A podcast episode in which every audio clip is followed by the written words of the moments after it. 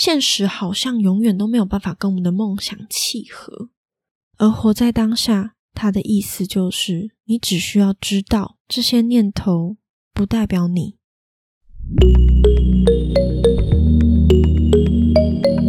这里是心灵成长记录，我是 Sarah，我是 Vina，我们在这里挖掘、探索生命的各个面向，记录着我们的成长生活。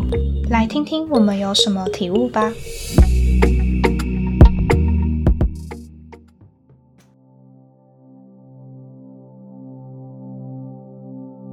Hello，Hello，心灵成长记录的大家好啊，我是 Vina。今天的开头很特别吧？因为这次啊，是我自己想要透过这样子的方式来单独录制说书。未来也有可能会制作不同的电影、表演、艺术或者是课程的分享。这也是我第一次自己单独的录制，多少会有一些生疏。请大家多多包涵喽。好，那我这次的主题是，我想要来聊深夜加油站遇见苏格拉底。不知道大家有没有听过这一本书呢？这本书它有小说版跟电影版。我为什么会想要聊这本书呢？是因为这本书其实对于我来说有一个非常因缘巧合的际遇。这本书会来到我的生命当中，并不是我自己去书店买来，或者是图书馆借来看的。它是我的亲戚某一天忽然带了一堆的旧书，其中的一本。当时的我一点都不在意，就把所有的书都放进了书架中。一直到后来，我来到了我人生的低潮，我周围的朋友告诉了我，可以看看这本书。我就觉得说，哎，蛮有趣的，那我拿起来看看好了。但其实当时的我看完了，并没有太大的反应，因为其实那个时候的我对于身心灵是有一定程度的排斥。以前在还没有接触身心灵的时候，其实我对于身心灵相关的事情，都会觉得说，它好像跟宗教或者是传直销是有。一定的关联，这些关联呢，都对我来说是很负面的，都被我贴上了一层负面的标签。但也因为这样，我第一次阅读了这本书，开启了我往身心灵方面的探索。后来我就再也没有看这本书了，但是我看了非常多的心理学、哲学。任何可以帮助我走出来的书籍，最后我又再回头看了这本书，我才发现，天哪！这本书真的是融会贯通了所有我所学习到的知识，在身心灵上学习到的知识。他用了非常浅显易懂的方式去描述我所知道的一些片面的资讯，把它浓缩进了一本书。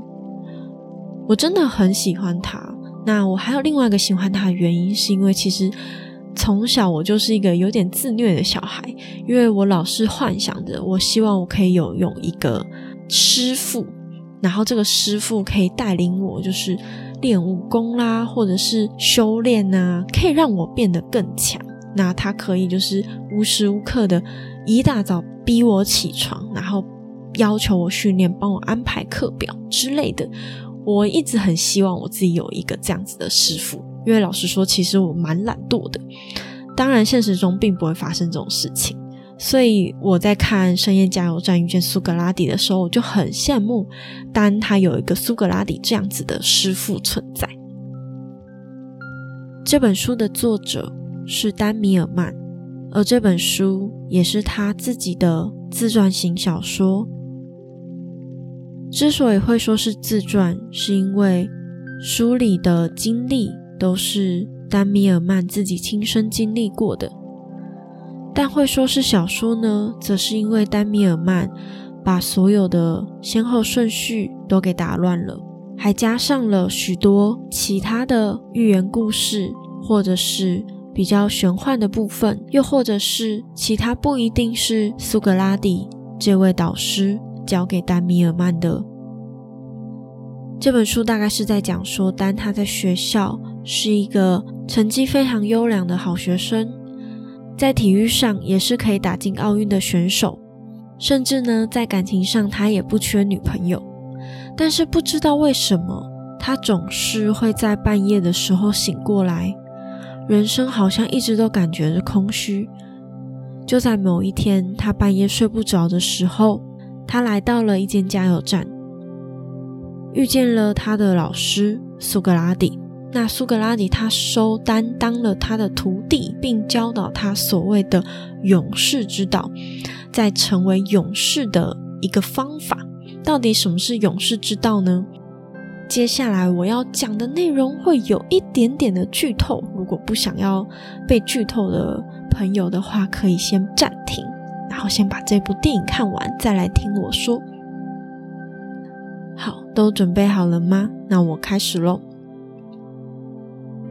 在电影版，因为我电影版也看了，在电影版里头有一段让我真的印象非常深刻的一段，是有一次丹跟苏格拉底约好在一座桥上见面，苏格拉底要教他一些事情，然后当他后来才想起来他要去考试，他就匆匆忙忙跑去找苏格拉底，并请苏格拉底可以速战速决的告诉他他今天要教他的事情。这样子，他等一下去考试才不会耽误到时间。然后苏格拉底就把他整个人拎起来丢进了水里，丢进了溪里。丹整个非常的错愕。我当下看的时候也觉得，天啊，这真是神经病吧？有事吗？可是苏格拉底却告诉丹：“我清空了你的大脑，你在下水这个瞬间，你什么都没有办法想。”当下我觉得。真的蛮有趣的，虽然可以不用用这么极端的方式来呈现，但我觉得真的蛮有趣的。我记得电影版跟书不太一样，在书里头，丹好像还问了苏格拉底说，他好想知道这条溪有多深，然后苏格拉底才把他丢下去。他起来的时候，苏格拉底又问他说：“现在你知道多深了吗？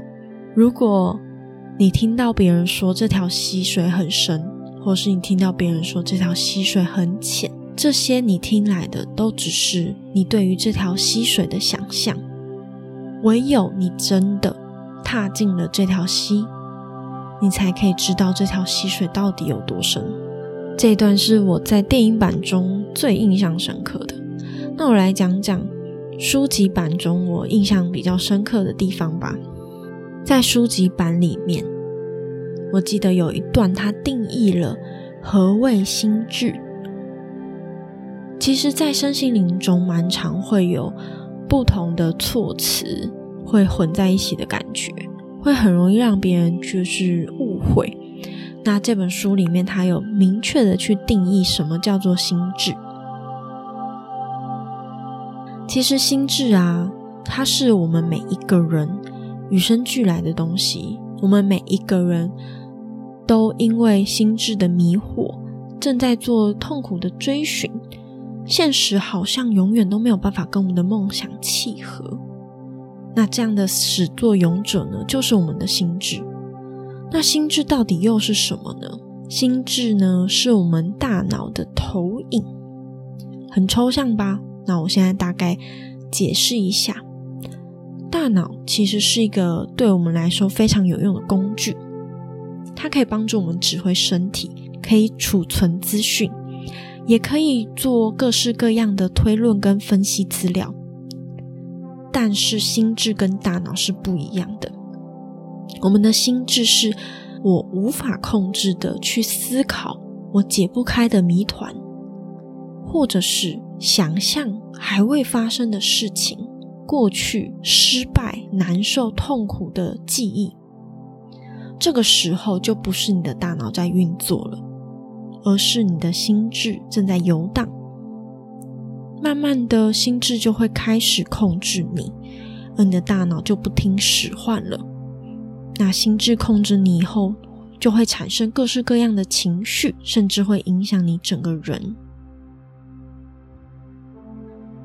活在当下，就是这一本《深夜加油站》遇见苏格拉底的。重要主轴。当你的心智开始产生了念头，不需要的念头，你可以让它走，不用去压抑它，就是看着它，看着你的念头浮现出来了，让它自然的出来，然后再让它自然的离开。但是如果你陷在里面，被它困住了，你就会开始编织很多的故事，不断的延伸，不断的延伸。这时就是你的心智开始在控制你了。而活在当下，它的意思就是，你只需要知道这些念头不代表你，你不需要被它绑住，只需要看着它，让它离开。而当我们活在当下以后，就会减少非常多的内在冲突，从而让我们的心慢慢稳定下来，大脑开始清楚了。这个时候，智慧就会随之而来。而深夜加油站的整本书的主轴，在探讨这样子的一个道理。在这本书里头呢，他完整记录苏格拉底是如何训练丹的。那他把整个训练的过程跟一些细节、心路历程都写了下来。当然有一些很特别的转捩点，非常推荐大家去看看。那苏格拉底也透过不同的训练跟生活上遇到的事件，来告诉丹很多这条勇士之道的。知识跟智慧，如果有兴趣的话，非常欢迎去把书籍找来看，甚至连电影版都可以一起看。但我个人比较推荐书，因为书里面的细节更多，他在描述心智的方式更细致一点，你会更理解。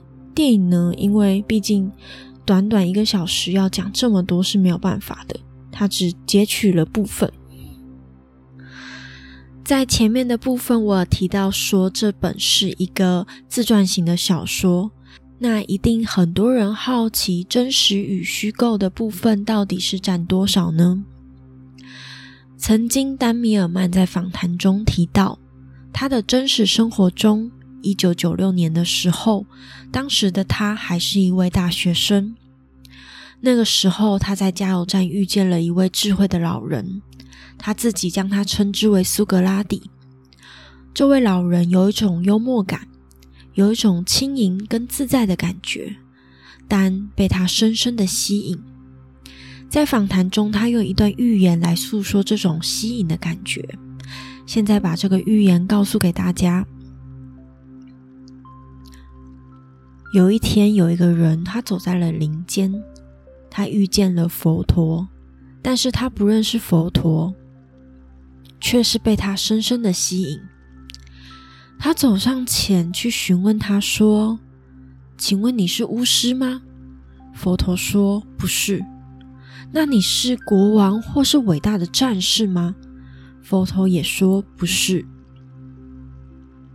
但这个人就说：“可是为什么你和我看过的每一个人都不一样？”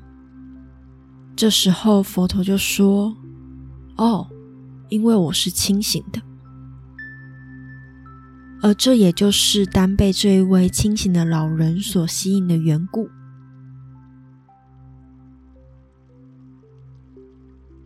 而实际状况和书中不同的地方，就是现实中的丹，他早在遇见苏格拉底的时候就摔断了双腿。而苏格拉底也并没有可以跳上屋顶、可以消除记忆或是穿越时空等等的超能力。这些事实或许会让很多人对书本感到失望，因为相较于世俗的世界，大多数的人都强烈的希望世界中有魔法。但这件事情对我来说却是相当开心的。毕竟，书中剩下的美好都是真实的存在的，而且我也在身心灵的道路上学习到了有关冥想、催眠或是萨满仪式，也更能理解作者使用的譬喻方式所真正要传达的内涵。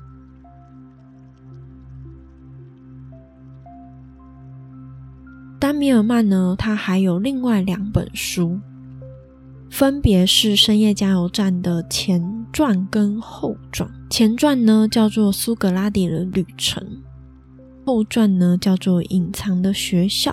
之后我有时间的话，应该也会把这两本书给找出来，或是买下来看看。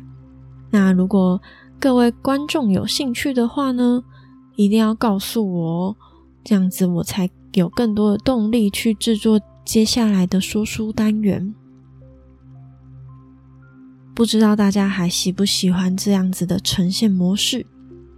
那我自己也会再整理出更多不同的书籍，用 podcast 的方式来跟大家分享。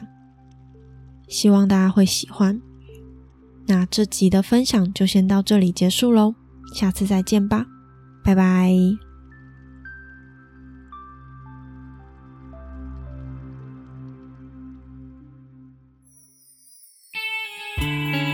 这集就到这里告一段落，欢迎留言或写信跟我们分享你最喜欢的部分吧。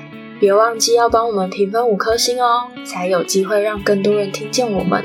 在我们的 Instagram 有更多心灵成长的文章分享，搜寻 Spirit S P I R I T 两个底线 Road R O A D 就可以找到我们喽。我们下集再见吧。